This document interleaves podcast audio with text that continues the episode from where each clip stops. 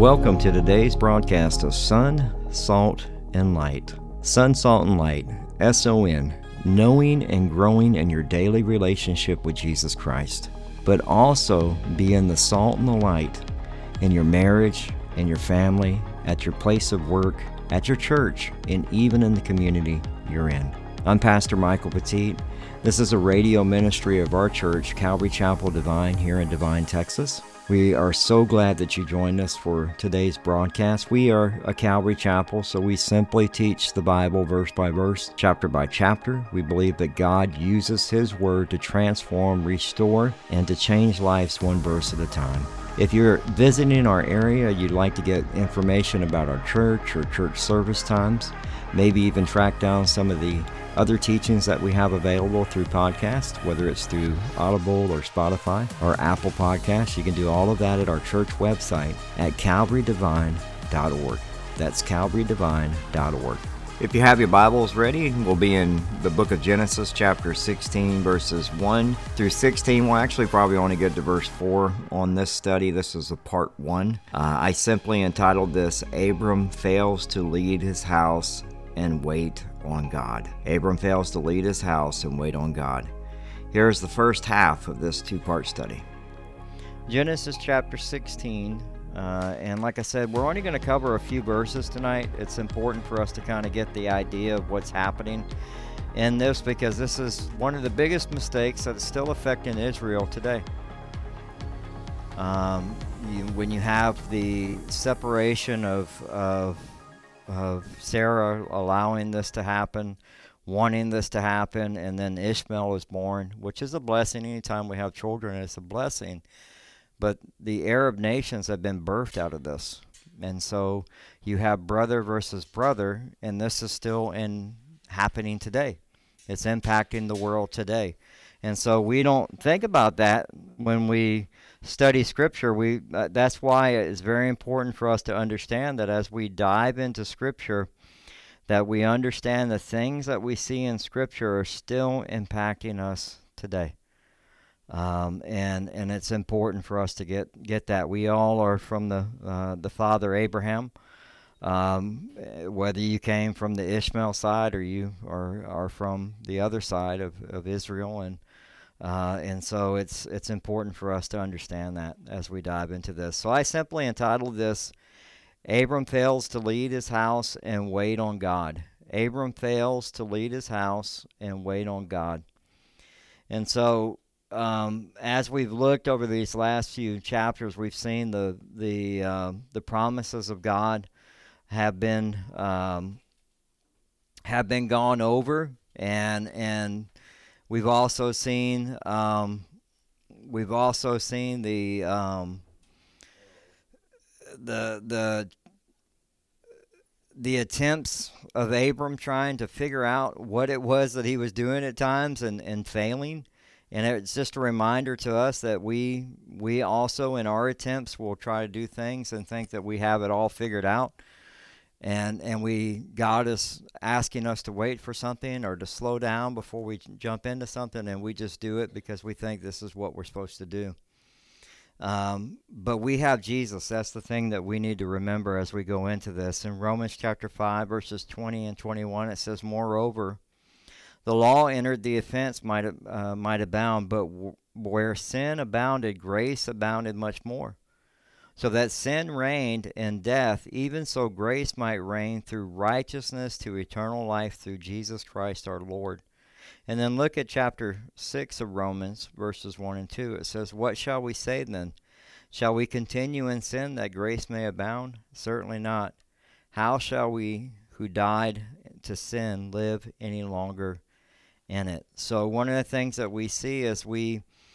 Uh, you know, as we practice, and I always use that word because there's even that, that verse in, in Thessalonians where it talks about practicing righteousness.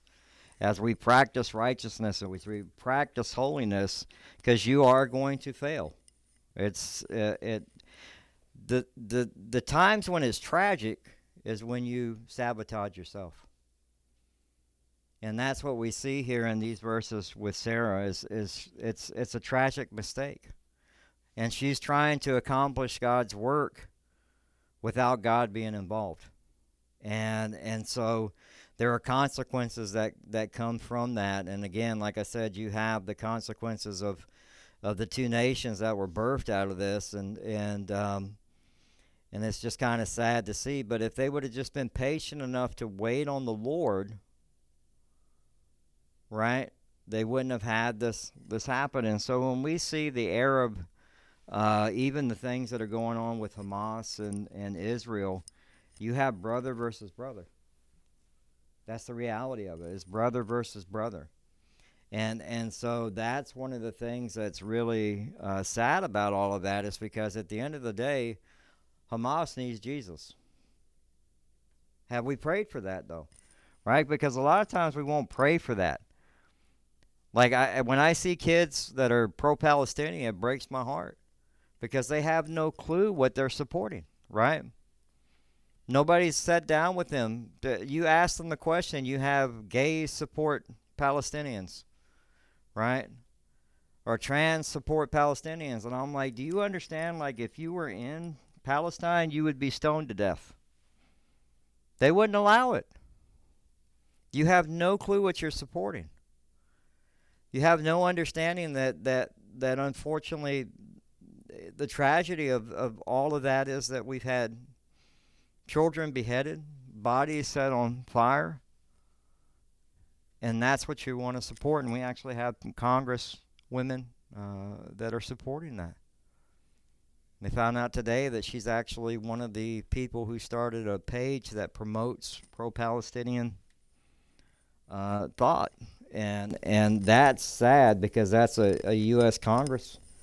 Congresswoman that's doing that, and that that breaks my heart. But we remember, like what we talked about when we looked at Abram, we see that Abram was promised. Uh, he's he's going to be 85 years old when all of this goes down, and Sarah's 75 years old.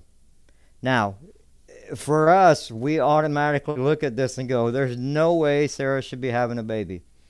But remember, this is post flood. And so they lived a lot longer. And so she's in the time frame of, of, of getting to the end of her barren years. And you look at that and you go, 75 years old? No way. But that's where it was at.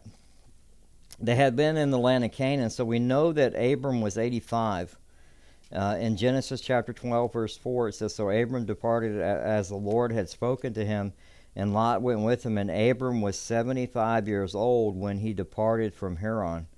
And so we know that at this time now, it's been 10 years. Imagine waiting for a covenant promise for more than a month. We're impatient people. Imagine doing it for a year. It's been 10 years. 10 years. We have the promise of eternal life for those who choose to follow Jesus Christ. It says, but remember, God uh, is, is one of the things that we have is to, to trust that promise. In Titus chapter 1, verse 2, it says, In the hope of eternal life, which God, who cannot lie, promised before time began. So Sarah's barren and she's not trusting this and she's getting angry because she thinks she's been abandoned, that her womb is going to close permanently. And so there's also this is something that we need to remember is there's a stigma. So if during this time if you were barren, what sin have you done that caused it? That's how they looked at it. Or what generational curse was put on y'all's family and that's why you're barren. And so she's carrying all of that and wanting a child. For you, again, just remember you have the promise of eternal life, but you have to trust in that promise. We have to trust in that promise. We have to remember that it's it, it, that our God does not lie. In Romans chapter 3 verse 4 it says certainly not indeed let God be true but every man a liar as it is written that you may be justified in your words and may overcome when you are judged. God cannot lie. If God's promised this baby, it's coming. If God's promised you eternal life, it's there. You have to repent. You have to ask Christ into your heart. You have to turn from your sin. and then you have eternal life. There'll be heaven. We have to trust that. This world that we're in will come to an end. We also have the promise of Christ's return. Right? Now, a lot of people will say, well, it's been 2,000 years. It's been over 2,000 years. Y'all been preaching that for a long time. God's patient. He's wanting more to come to follow him. God's true to his nature. Remember we talked about his, his attributes. You trust those because he is just, he is holy, and what he says, that's it. There, there's, he's not going to go back on it. In Numbers chapter 23, verse 19, it says, God is not a man that he should lie, nor a son of man that he should repent, as he has said, and he will not do, or has spoken, and will he not make it good? That promise is there, and that promise is there for Sarah, but she's not trusting it. In verse 1, it says, Now Sarah, Abram's wife, had bore him no children, and she had an Egyptian maidservant whose name was Hagar. So now Sarah is 75 years old, and God hasn't fulfilled this promise. It's been 10 years. And so again, we have to ask ourselves what, what would we do in this situation? When something's been promised to us and it's not happened, are we going to stay faithful to God? It's very easy to get outside the presence of God and start trying to figure out how to manipulate your will and your timing, and you will make a mess. The other part is we see that Hagar was a maidservant. Hagar's name actually in the Hebrew means to flee, which she will do. Right? Which she will do. And the fact is that she's also an Egyptian.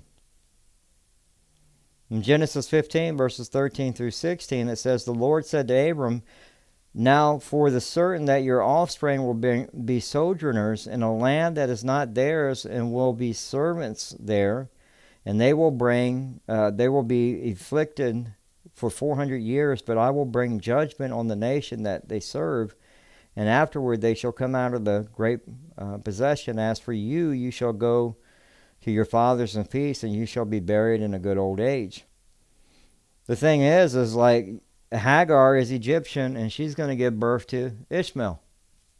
Who's going to put them into chains? The Egyptians. I don't know why. I, when I was reading his verses today uh, and and going over it this week, I kept thinking to myself, the the the child that's going to be born, Ishmael, that's part of the region that he comes from. We know in Genesis 17:20 it says, "For Ishmael I have heard you; behold, I will I have blessed him, and will make him fruitful, and multiply him greatly, and his he shall f- father twelve princes, and I will make him into a great nation."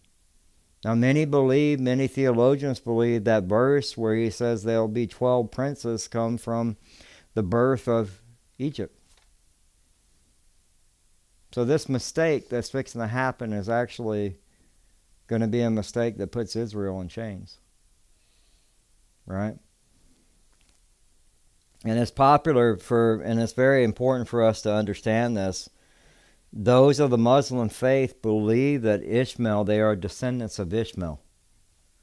That's their belief. That's what they believe in the Quran. That's what Muhammad preached but there's no nothing for certain that that can be backed up to prove that but that's what they believe many of them are actually born of jewish descent and they have they, they don't want to ha- have that they want to be born of ishmael uh, because again it goes back to the claim of of you know ishmael was going to be a great nation and they don't want to believe in jesus christ Again, it's uh, uh, these things are important to understand. Like when you look at the Muslim faith, it's a it's a false religion. Anything that doesn't have Jesus as the Messiah, the Son of God, the the the way, truth, and life is a false religion, and there are many of them, many of them. Whether it's Mormonism or Jehovah Witness, Um, those things are out there, but they always have to do what they they don't know what to do with Jesus. He's the brother or the uh, the brother of the, of of uh, or the archangel Michael, or is he he's the brother of the devil? There's always these things they have to do with Jesus, but Jesus is the Messiah, the Son of God. And we see in verse 2 So Sarah said to Abram, See now the Lord has restrained me from bearing children. Please go into my maid. Perhaps I shall obtain a, chil- a children by her. And Abram heeded the voice of Sarah. Now, it's it's one thing that we know is that that at some point Sarah and Abram would have talked about the promise of God, the covenant that was made of children that were going to be born, right? And and so she believes that she's permanently barren, and so she is not she is not without excuse for the decision that she makes here as well as Abram. Right? They're both there's blame to go on both ends and and so she she's blaming Yahweh for her being barren. Like I, this should have already happened. You're gonna have to go into my maid, my maid servant. And and and this is sad because what we see is we we see somebody taking the the the taking control uh, and doing their will and and so this was and and just to have an understanding here for Sarah is is this was something they would practice.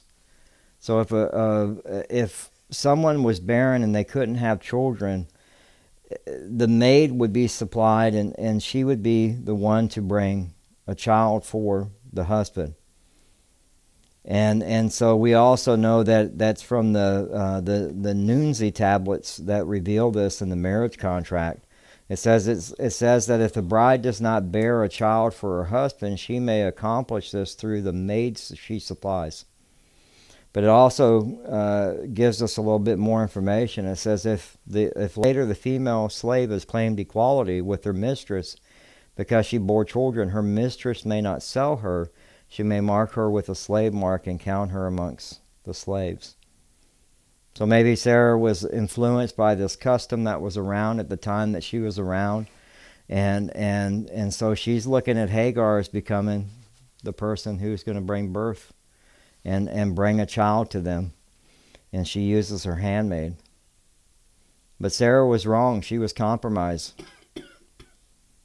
And so this is the problem when we are conformed to the world and we are, are we're allowing ourselves to to, to to try to figure out a, a human solution for a divine problem, right? In Romans chapter 12, verses 1 and 2, it says, I appeal to you, therefore, my brothers, by the mercies of God, to present your bodies as a living sacrifice, holy and acceptable to God, which is your spiritual worship. Here's the important part here Do not be conformed to this world, but be transformed by the renewal of your mind that by the testing you may discern what is the will of God, what is good and acceptable. Unfortunately, Sarah was being conformed to the culture, conformed to the world. Right? I have to have this child. I have to, this has got to happen. We've waited 10 years. We can't wait anymore. Right? And, and that's, that's her, her thought, her process. It says, See now, the Lord has restrained me from bearing children. Please go into my maid.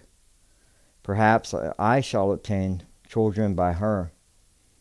And we know that that word to go into the maid is to have sexual relations with, uh, with Abram. And this is a big problem. And, and, and this is where the men need to pay attention. And Abram heeded the voice of Sarah. So, this is what happens when men don't lead. He just, you know what? Hey, it's okay. Let's go for it. It's sad. It's, this is really a sad piece of scripture because Abram didn't argue about it, didn't bring up scripture, didn't say anything. I can go to Genesis chapter 3, verse 6 and see the same problem that happened. So when the woman saw that the tree was good for food, it was pleasant for her eyes, and she and the tree desirable to make one wise, and she took of its fruit and ate, and she also gave to her husband with her, and he ate. Adam was the same, quiet. He knew what God had told him. And that's that's the sad part about all of this is like we're we're entering into uh, a season, a couple of seasons that are very woman dominant. Thanksgiving and Christmas. If men are happy to go ahead and go, hey, you do what you want to do for Thanksgiving, however you want to do it. You want to put the tree there, you want to do this, what you just let me just watch the game. Right? I watched my family for the last few days, like trying to figure out are we doing a turkey? Are we going to Corpus? What are we doing for the holiday? They're waiting for somebody to say, This is what we're doing. They're looking for somebody to lead. And in my head, I'm thinking, my wife is working now. Last year, she wasn't working. So thanks, she wanted to do Thanksgiving. She had all of the time to do it. Now, I don't want to put that on her. So I'm looking at the kids. I'm like, I got five kids. They're all adults. And I'm like, okay, y'all all are going to participate. Everybody's going to bring something. It's not going to be all on your mom. So somebody had to take the lead. That's my job as a father. That's my job as a husband. Even though they're adult children, they're looking for that leadership still. That's, you know, and that's the conversation that me and my wife have had going back and forth. What are we supposed to do? What do you want to do? Well, I don't know. What do you want to do? Somebody has to lead. And, and that's the men's position to do that and to always do what's best for his spouse and his family. That's our role. And, and, and we don't see men doing this today. In Genesis chapter 3, verses 17 through 19, it said, Then Adam, he said, Because you have heeded, same word, because you have heeded the voice of your wife, and have eaten from the tree which I have commanded you, you shall not eat of it. Cursed is the ground for your sake and toil. You shall eat of it all days of your life. But thorns and thistles it shall bring forth you. And you shall eat the herb of the field, and the sweat of your face you shall eat bread till you return to the ground, for out of it were taken, uh, for dust you are, and dust you shall return. He tells them, you, you, because you have heeded your voice of your wife. You heeded. Uh, Abram heeded the voice of Sarah. But what did we learn at the very beginning of Genesis? Genesis chapter 2, verse 24. Therefore, a man shall leave his father and mother and become joined to his wife, and they shall become what? One flesh. One flesh. Right? One flesh. My, my job is as a, a pastor of the home, I want you to understand what I do here, this is what I do here. My most important job that, that God has given me is to be a husband. God has, has put me in a covenant, a covenant which I didn't even understand. I got married in, in the Catholic Church. I didn't know Jesus Christ, right? And I'm going to talk about that this weekend. 22 years of a broken marriage. I mean, just a mess. Just a mess. And then we came, I came to know Jesus she came to know Jesus. And then one of the things I learned that one of my jobs is as a husband is to actually have scripture written on my heart so that I can wash her with the word and that we can teach our children. That's my job. I, discipleship begins in the home. It starts there. And it's not a ministry. Your family is not a ministry. Just FYI. It's not a ministry. God has put you in a covenant with your husband. You are one flesh. You have kids. They're they're there for you to disciple. And guess what? Doesn't matter how old they are. You're still discipling them. I got five grown adults, and I still am imparting counsel to them, praying with them, sharing scripture with them. It's that's my role. And now as a grandfather. Well, that concludes today's broadcast of Son, Salt, and Light Radio. We hope that you enjoyed it. If you'd like to submit a prayer request or get in contact with us or find out service times, you can do all of that at our website, uh, as well as get uh, our podcast at Spotify, Audible, TuneIn Radio, pretty much wherever you can find a podcast. Uh, you, you can just type in Son, Salt, and Light and you'll find it.